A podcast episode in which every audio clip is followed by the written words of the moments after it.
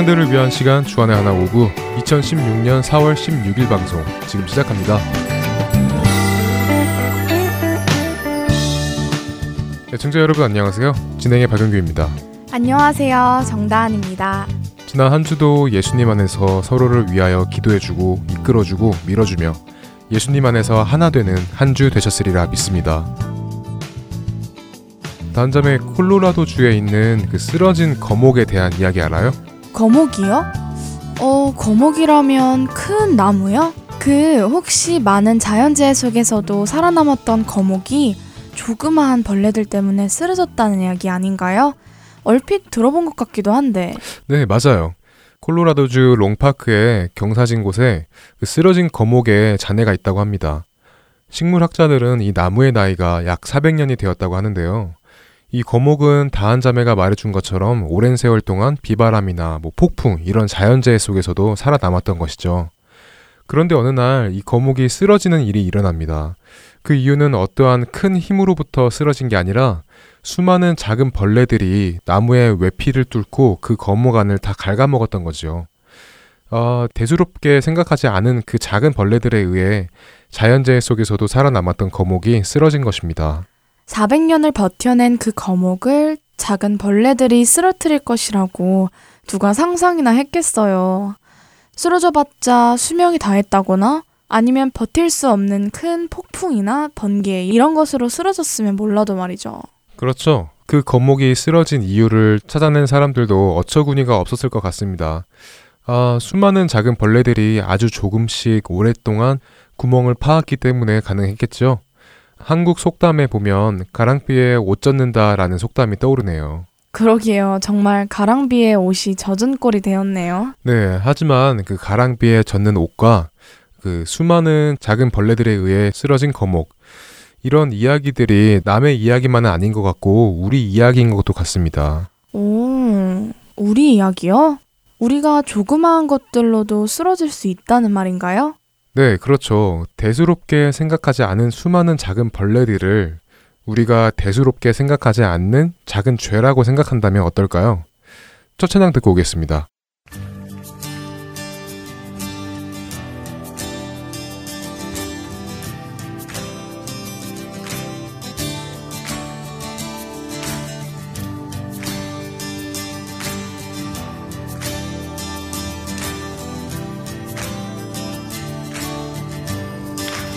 인자하심이 주의 인자하심이 생명보다 나음으로 내 입술은 주를 찬양.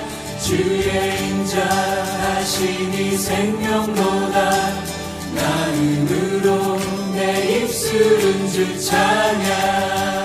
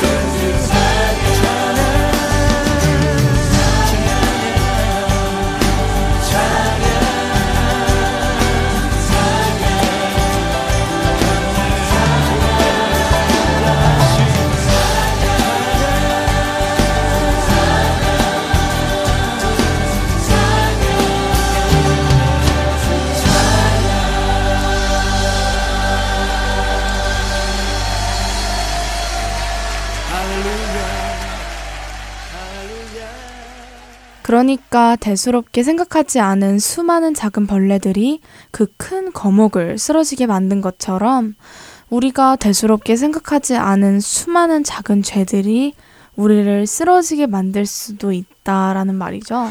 네, 그렇죠. 다한 자매는 형제를 미워하는 죄를 지어본 적 있어요? 아, 네. 부끄럽지만 형제를 미워하는 죄는 지어본 적이 있죠. 그럼 살인의 죄를 지어본 적 있어요? 살인이요? 아니요. 그럴 리가요. 당연히 누구를 살인해 본 적은 없죠. 그런데 요한 1서 3장 15절 말씀에서는 그 형제를 미워하는 자마다 살인하는 자니라고 말씀하셨잖아요. 그렇네요. physically 누구를 살인해 본 적은 없지만 예수님께서 보시기에는 형제를 미워하는 것도 살인죄와 같다고 말씀하신 거네요. 그렇죠. 음행도 마찬가지입니다. 우리가 간음이라는 죄를 생각할 때는 아, 내가 어떤 사람인데 어떻게 그런 파렴치한 죄를 지을 수 있어? 라고 생각되지만 마태복음 5장 28절 말씀에서 예수님께서는 나는 너희에게 이르노니 음욕을 품고 여자를 보는 자마다 마음에 이미 간음하였느니라 라고 말씀하셨잖아요. 우리들은 살인과 간음은 큰 죄라고 생각하는 것에 비해 형제를 미워하는 것과 음욕을 품는 것은 대수롭지 않게 생각하죠. 하지만 성경에서는 형제를 미워하는 것은 살인과 같은 죄이고 음욕을 품는 것은 간음하는 것과 같은 죄라고 말씀해 주시네요. 네, 우리가 이렇게 생각하는 것을 우리가 앞서 나누었던 거목이 무너지는 것에 대입을 해볼까 합니다. 어, 그 거목에게 오는 자연재해, 그러니까 강력한 비바람이나 큰 폭풍은 우리가 크게 생각하고 있는 죄, 살인이나 가는 같은 죄 같은 죄라는 것이죠. 아, 그리고 우리의 대부분은 겉으로 드러나고 누가 봐도 잘못된 것이라고 생각하는 죄에는 쉽게 무너지지 않습니다.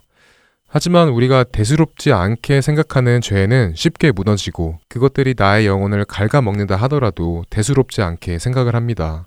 아, 그러니까 살인이나 가늠같이 큰 죄에 넘어지지 않는 것에 스스로 만족을 하며 나는 죄인이 아니야 라고 말하지만 정작 성경에서 똑같은 죄라고 말씀하시는 하지만 우리가 생각하기에는 별거 아닌 것 같은 죄에는 큰 의미를 두지 않는다는 말이네요. 그것들이 우리를 무너뜨리고 있다는 것을 알아차리지 못한 채 말이죠.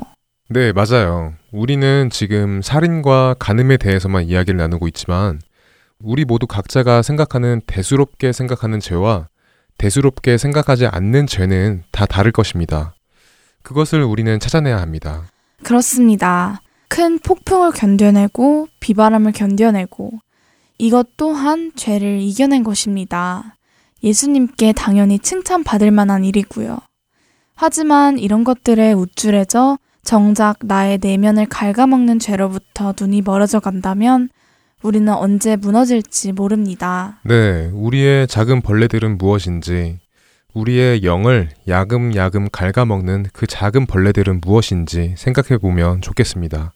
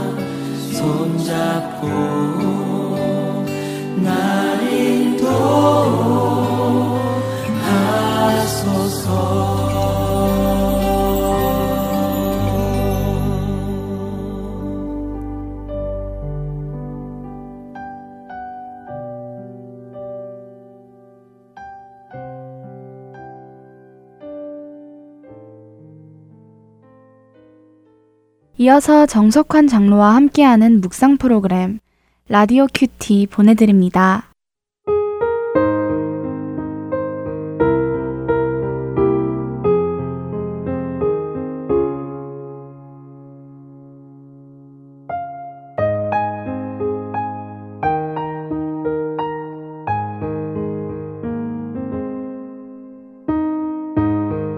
네 길을 여호와께 맡기라 그를 의지하면 그가 이루시고 시편 37편 5절의 말씀입니다.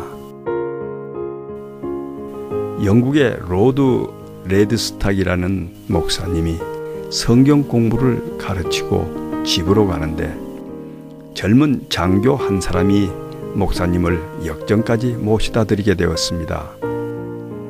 장교가 말하기를 목사님은 똑바로 살라고 하셨는데 어떻게 사는 것이 똑바로 사는 것입니까? 하고 물었습니다. 그때 목사님은 주머니에서 볼펜을 꺼내어 보이면서 이 볼펜이 스스로 설 수는 없지만 사람이 손으로 세우면 설 수 있습니다. 이 펜이 소설가의 손에 들려질 때 소설을 쓸 수 있듯이 사람은 하나님의 손에 붙잡힐 때 크게 쓰임을 받을 수 있습니다. 라고 말해 주었습니다. 그 후 25년의 세월이 지난 후 그 젊은 장교는 오성 장군이 되었는데 그가 바로 세계 제2차 대전을 승리로 이끌어낸 버나드 몽고메리입니다. 그렇습니다. 당신은 혼자서는 똑바로 설 수도 없고 살 수도 없습니다. 바울이 그리스도에게 잡힌 바 된 그것을 잡으려고 쫓아갔듯이 당신도 그리스도께 맡겨야만 합니다. 하나님의 손이 붙들어 주셔야 합니다. 얼마나 그리스도께 붙잡혀 살았는지 뒤돌아 보십시오. 그리고 더욱 온전히 그리스도께 맡기고 사십시오. 주님, 주님께 맡기지 못하고 살았던 저를 용서해 주십시오. 저의 삶을 온전히 주님께 맡기고 살기를 원합니다.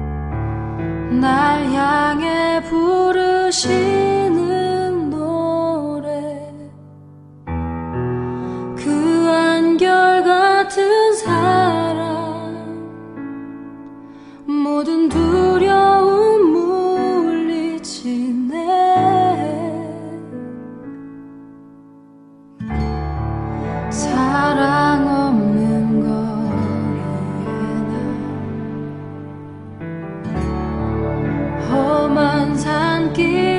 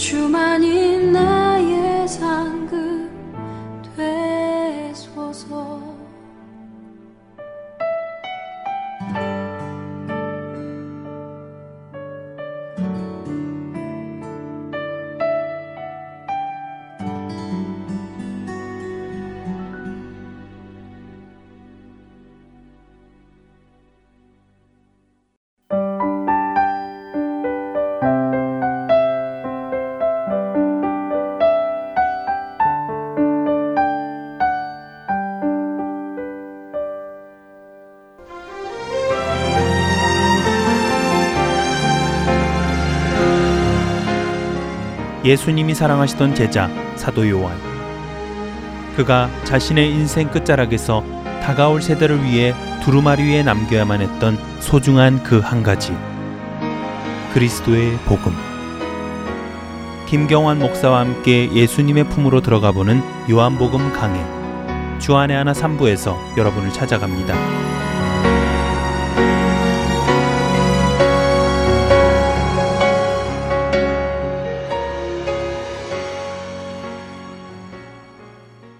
계속해서 성경적 찬양 시즌 2로 이어드립니다.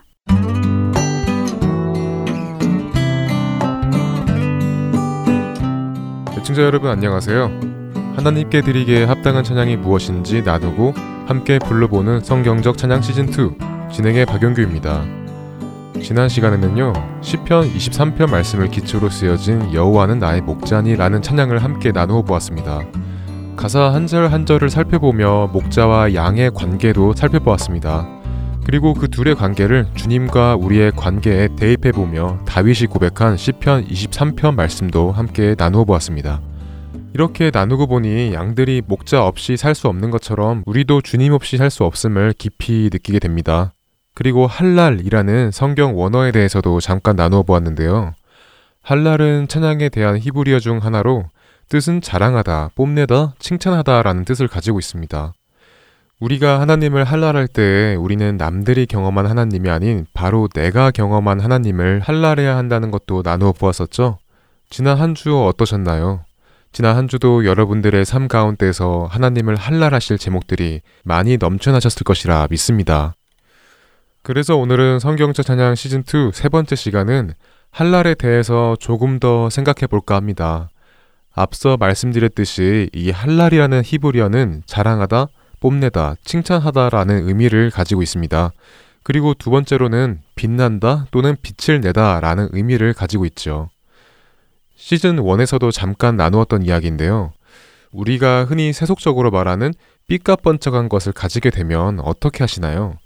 예를 들어 명품 가방이나 최신형 타블렛, 뭐 TV, 뭐 이런 것들을 가지게 되면 여러분들은 어떤 행동을 보이시나요? 어, 저 같은 경우에는 음, 은근히 새로 갖게 된 물건들을 내려놓았다가 누군가가 관심을 갖게 되면 별거 아니라는 듯이 슬쩍 자랑을 하고는 한다고 말씀드렸었는데요. 이런 것처럼 자랑이라는 것은 누가 시켜서 하는 것이 아닌 것 같습니다. 내게 그것이 있으니까 사람들에게 알리고 싶고 자랑하고 싶은 것이지요. 찬양이라는 것이 바로 이런 것입니다. 하나님을 찬양하는 것은 누가 시켜서 억지로 하는 것이 아니라 나를 구원하신 주님이, 나를 사랑하시는 주님의 은혜가 너무 귀해서, 너무 좋아서 혼자 가지고 있지 못하고 주님을 칭찬하고 또 누군가에게 보여주고 싶고 알려주고 싶어서 자랑하는 것. 이것이 바로 찬양, 할랄입니다. 할랄의 뜻이 어느 정도 감이 잡히셨을 것 같은데요. 그럼 실제로 하나님을 할랄하는 찬양에는 어떤 찬양곡들이 있을까 한번 생각해 보죠. 청취자 여러분들의 머릿속에 떠오르는 찬양곡들이 있으신가요? 네, 제 머릿속에도 몇 가지의 찬양들이 떠오르는데요. 예를 들면 하나님 어린 양 독생자 예수라는 곡이 있습니다. 이 곡을 아시나요? 이 곡은 어 화목해 하신 주 나의 모든 죄 깨끗게 하셨네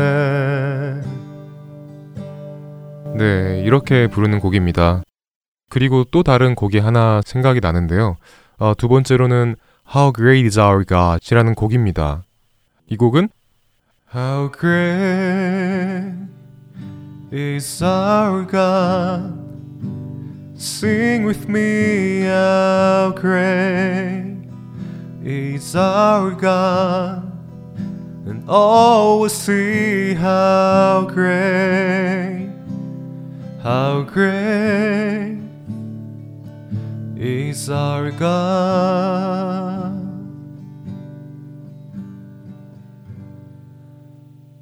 네, 이렇게 한국어로는 위대하신 주라는 찬양으로 알려져 있죠. 그리고 마지막으로는 그 크신 하나님의 사랑이라는 찬양곡입니다. 그 크신 하나님의 사랑 말로 다 형용 못하네 네, 이런 곡입니다. 그 외에도 하나님을 자랑하는 곡은 많을 텐데요. 오늘은 여러분과 이 중에서도 세 번째로 소개해드렸던 그 크신 하나님의 사랑이라는 찬양곡을 나눠볼까 합니다. 네, 그럼 여기에서 저희 함께 찬양하겠습니다. 그 크신 하나님의 사랑 말로 다 형용 못하네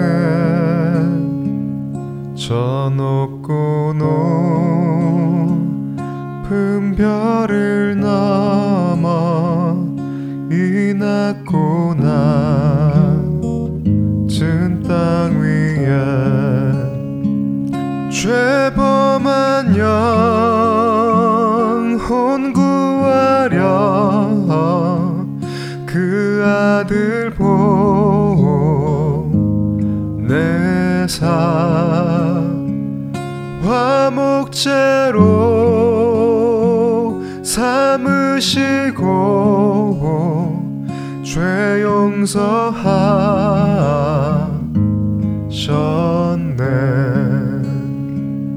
괴로운 시절 지나가고 땅 위에 영화쇠할 때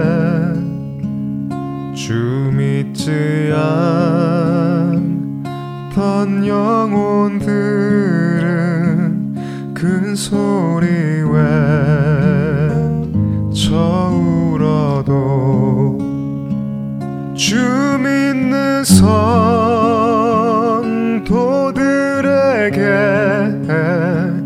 큰 사랑 베푸사 우리의 죄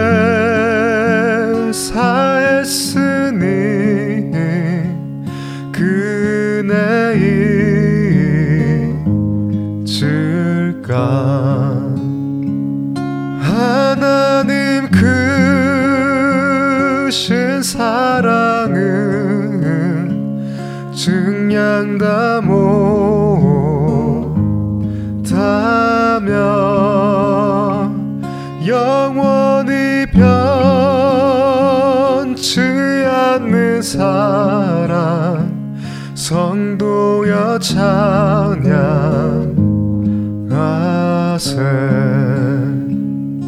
하늘을 두루마리 삼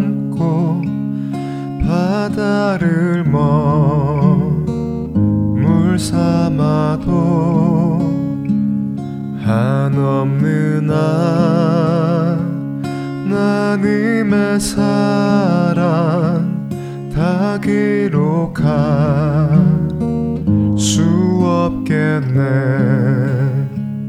하나님의 크신 사랑 그 어찌 다 쓸까? 저 하늘 높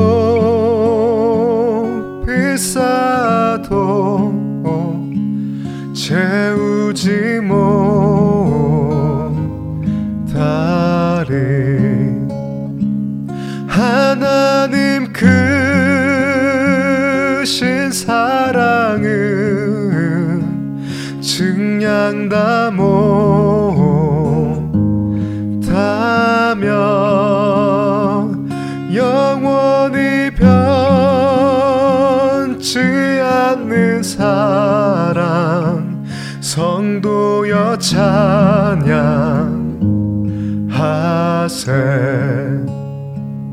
하나님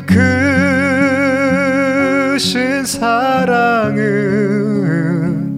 증량 다 못하며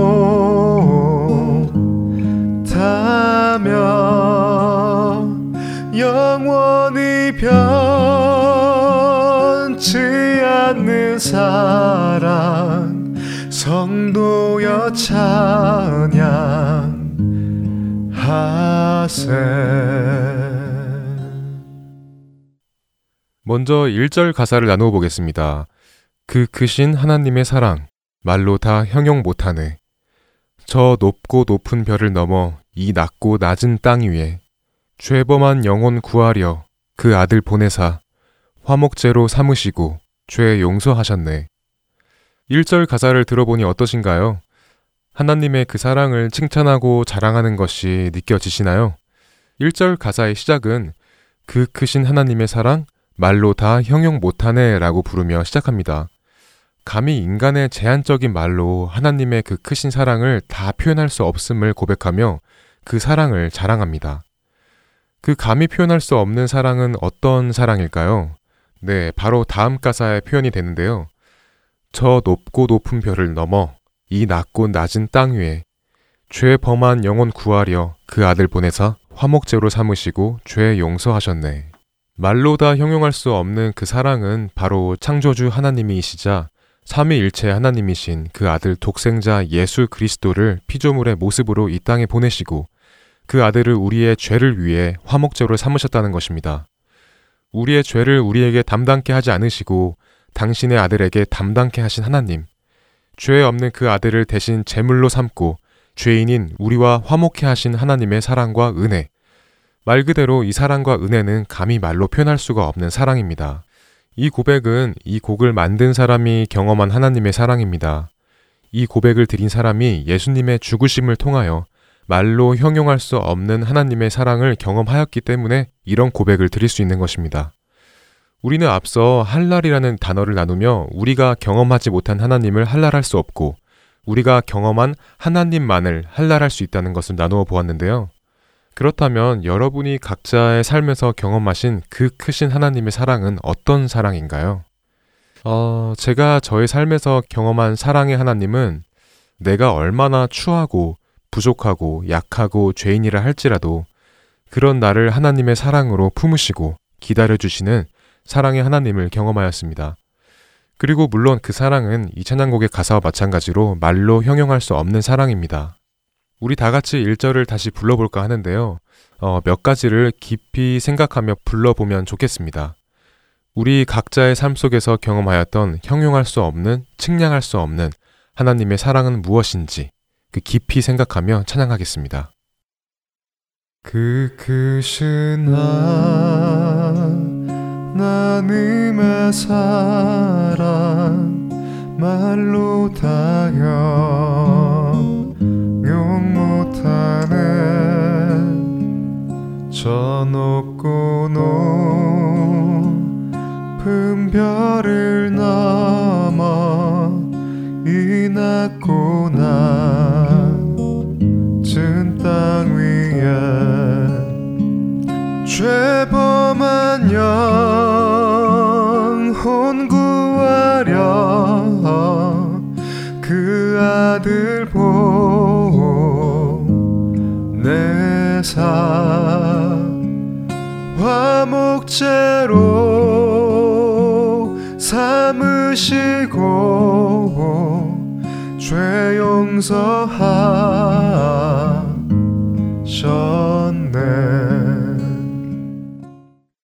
네, 다음으로 2절을 살펴보겠습니다. 2절 가사를 먼저 읽어드리겠습니다. 괴로운 시절 지나가고 땅 위에 영화 새할 때 주 믿지 않던 영혼들은 큰 소리 외쳐 울어도 주 믿는 성도들에게 큰 사랑 베푸사 우리의 죄 사했으니 그 은혜 잊을까. 네, 2절 가사는 세상 끝에 있을 구분을 말해주고 있는 가사라고 보여지네요.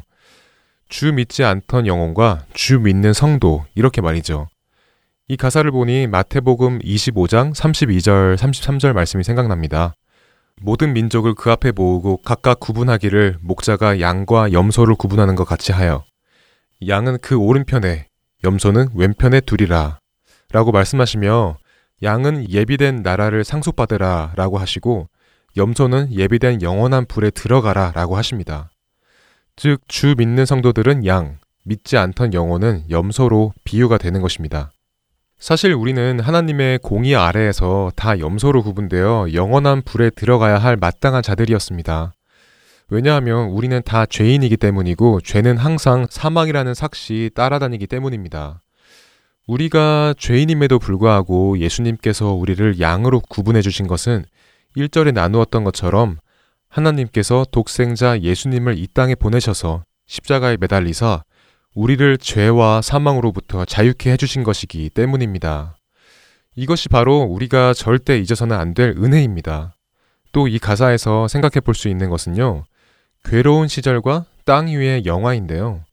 괴로운 시절과 땅 위의 영화는 서로 반대되는 개념이죠. 그런데 그 반대되는 개념은 각각 주 믿는 성도들과 믿지 않던 영혼이 이 세상에서 어떤 삶을 사는가 하는 비유처럼 들립니다. 하나님의 성도들은 이 세상에 속하지 않았습니다. 그래서 이 땅에서 미움을 받죠. 그렇기에 괴로운 시절을 보냅니다. 반대로 믿지 않던 영혼들은 이 세상에 속하였기에 이 땅에서 영화를 누립니다. 그러나 마지막 날이 올 때 성도들의 괴로운 시절은 끝나고 믿지 않던 자들의 영화도 끝나게 되지요. 그리고는 큰 반전이 일어납니다.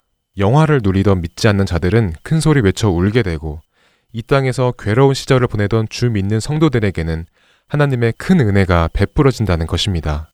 바로 우리 성도들의 미래입니다. 이 믿음 때문에, 이 약속 때문에 우리는 이 땅에서 모든 것을 견딜 수가 있는 것입니다. 이 절을 다시 함께 불러보겠습니다. 괴로운 시절 지나가고 땅 위에 영 화 쇠할 때 주 믿지 않던 영혼들은 큰 소리 저 울어도 주 믿는 성도들에게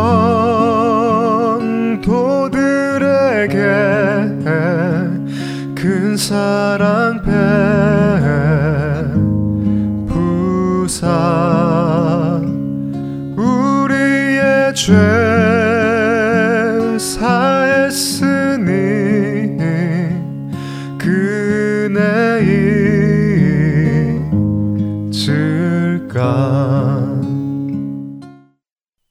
네, 마지막으로 3절 가사를 읽어드리겠습니다. 하늘을 두루마리 삼고 바다를 먹물 삼아도 한없는 하나님의 사랑 다 기록할 수 없겠네. 하나님의 크신 사랑 그 어찌 다 쓸까? 저 하늘 높이 쌓아도 채우지 못하리. 참 멋진 고백입니다. 그 어마어마한 바다를 먹물 삼고 하늘을 두루마리 삼는다 하여도 하나님의 사랑을 다 적을 수 없다는 것이 말이죠. 그런데 이것이 단순히 비유적으로만 다가와서는 안 될 것 같습니다. 여러분들은 정말 하나님의 사랑을 바다를 먹물 삼아 두루마리 같은 하늘에 쓴다 하여도 다 기록할 수 없다고 믿으시나요? 네, 다 기록할 수 없는 것이 맞습니다. 왜냐하면 하나님의 사랑은 영원하시기 때문입니다. 우리는 영원이라는 그 시간 동안 그분을 알아가고 그분과 교제할 것이기에 그렇습니다. 그분은 무한하신 분, 한계가 없으신 분이지요. 만일 그분에게 한계가 있고 그분의 사랑을 다 알 수 있게 된다면 우리는 영혼의 시간 속 언젠가에서 지루해지기 시작할 것입니다. 더 이상 새로운 것이 없을 테니까요. 그러나 그분은 무한하신 분이시기에 우리가 영혼의 시간 속에서 알아간다 하더라도 그분을 다 알 수 없을 것입니다. 그렇기에 그분의 사랑을 다 기록할 수 없을 것입니다. 그런데 문제는요, 그렇게 무한하신 하나님을 나는 얼마나 알고 있느냐 하는 것입니다. 과연 레럴 사이즈 종이 한 장에 여러분이 알고 있는 만큼의 하나님의 사랑을 적기 시작한다면 얼마나 빨리 채울 수 있을까요? 말씀드린 대로 우리는 우리의 경험한 하나님만을 자신의 고백으로 찬양할 수 있습니다. 저는 직접 해보았는데요. 어, 저는 아직 너무 부족해서 한쪽 면도 다 채우지 못했습니다. 이렇게 직접 내가 종이 위에 하나님을 사랑하는 나의 마음을 적어보니 내 자신이 얼마나 부족한지 그리고 하나님의 사랑이 측량하지 못할 만큼 얼마나 높고 높은지 직접적으로 느낄 수 있는 시간이었습니다. 여러분들도 시간이 되시면 레터 사이즈 종이에 하나님에 대한 각자의 사랑을 적어보는 게 좋을 것 같습니다. 그 시간을 통해 헤아릴 수 없는 하나님의 사랑의 너비와 길이와 높이를 깨닫는 시간이 될 것입니다. 네, 그럼 3절을 함께 찬양해 보겠습니다. 하늘을 두루마리 삼고 바다를 먹물 삼아도 한없는 하나님의 사랑 다 기록할 수 없겠네. 하나님의 크신 사랑 그 어찌 다 쓸까? 저 하늘 높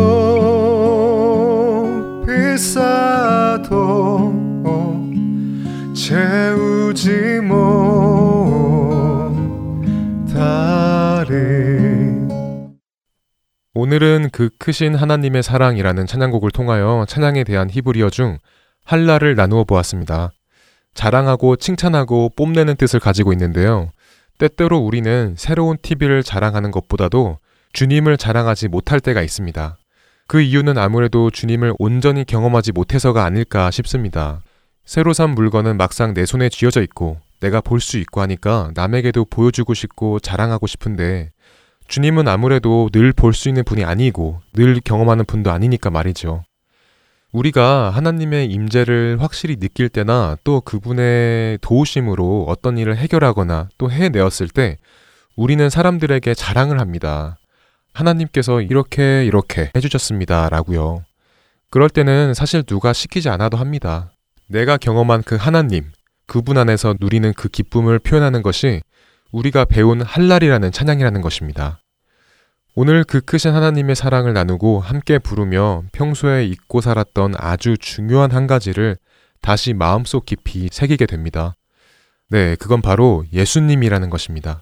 하나님의 그 크신 사랑, 깊고 넓고 말로 형용할 수 없고 측량할 수 없는 그 사랑의 가장 중요한, 아니, 모든 것이라고 할 수 있는 것은 예수 그리스도입니다. 로마서 5장 8절 말씀입니다. 우리가 아직 죄인 되었을 때에 그리스도께서 우리를 위하여 죽으심으로 하나님께서 우리에 대한 자기의 사랑을 확증하셨느니라. 하나님 크신 사랑은 측량다 못하며 영원히 변치 않는 사랑 성도여 찬양하세. 성경적 찬양 시즌 2 세 번째 시간 마치겠습니다. 말로 형용할 수 없는 그 크신 하나님을 경험하셔서 이 가사의 고백이 노래로 멈추는 것이 아니라 우리의 삶에서 경험한 하나님을 한랄하는 한 주 되시기를 기도합니다. 저는 다음 주에 다시 만나 뵙겠습니다. 감사합니다. 안녕히 계세요.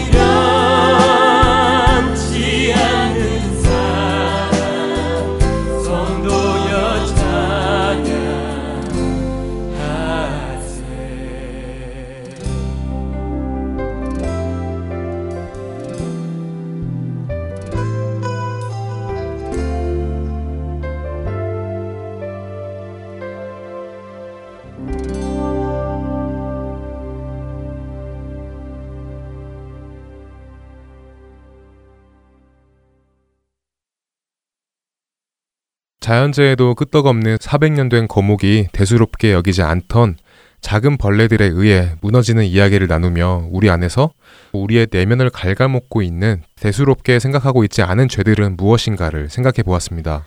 네, 우리의 내면을 갉아먹고 있는 것에 대하여 생각해 보니 우리가 나누었던 죄 말고도 성령님으로부터 오지 않은 감정들도 우리의 내면을 갉아먹는다는 생각이 드네요. 성령님으로부터 오지 않은 감정들이요. 네. 어, 성령님으로부터 오지 않은 감정들을 우리 안에 품고 사는 것도 죄라고 할 수 있겠죠. 그렇죠. 삶의 의욕과 기쁨을 상실하고 여기저기에서 받은 상처로 인한 우울함, 고독함, 외로움, 무력함, 분노, 절망, 이런 것들은 성령님으로부터 온 것들이 아니잖아요. 그런데 우리는 우리가 알게 모르게 이런 감정들로부터 벗어나려고 하기보다는 오히려 이런 감정들에 빠져들어 살고 있지는 않은가라는 생각이 들기도 하네요. 그런 감정들이 나의 내면을 갉아먹는 작은 벌레들이 될 수 있다는 생각은 안 해봤는데 다한 자매가 그렇게 말해주고 나니 그렇네요. 그리고 이런 감정들은 성경적인 감정들이 아니라고 할 수 있죠. 빌립보서 4장 4절 말씀에서는 주 안에서 항상 기뻐하라. 내가 다시 말하노니 기뻐하라. 라고 말씀하시잖아요. 우리의 내면을 기쁨으로 채우라고 말입니다. 네, 이렇게 우리가 뒤돌아보면 겉으로 드러나는 것들이 아닌 나의 내면을 갉아먹고 있는 죄들이 참 많은 것 같습니다. 나의 내면을 갉아먹는 죄들은 무엇인지 밝혀내고 이 모든 죄들을 예수님 앞으로 가져오는 우리 모두가 되었으면 좋겠습니다. 로마서 6장 23절 말씀입니다. 죄의 삭은 사망이요 하나님의 은사는 그리스도 예수 우리 주 안에 있는 영생이니라. 죄에 사로잡혀 무너져 사망의 길로 가는 우리가 아닌 예수님께서 주시는 것만으로 영생의 길을 걷는 우리가 되기를 바랍니다. 청년들을 위한 시간 주안의 하나 오부 여기에서 마치겠습니다. 오늘도 예수님 오시는 그날만을 온 마음 다해 갈망하며 저희는 다음 주 이 시간에 다시 만나 뵙겠습니다. 지금까지 구성과 진행의 박영규였습니다. 그리고 정다은이었습니다. 애청자 여러분, 안녕히 계세요. 안녕히 계세요. 정결한 마음 주시옵소서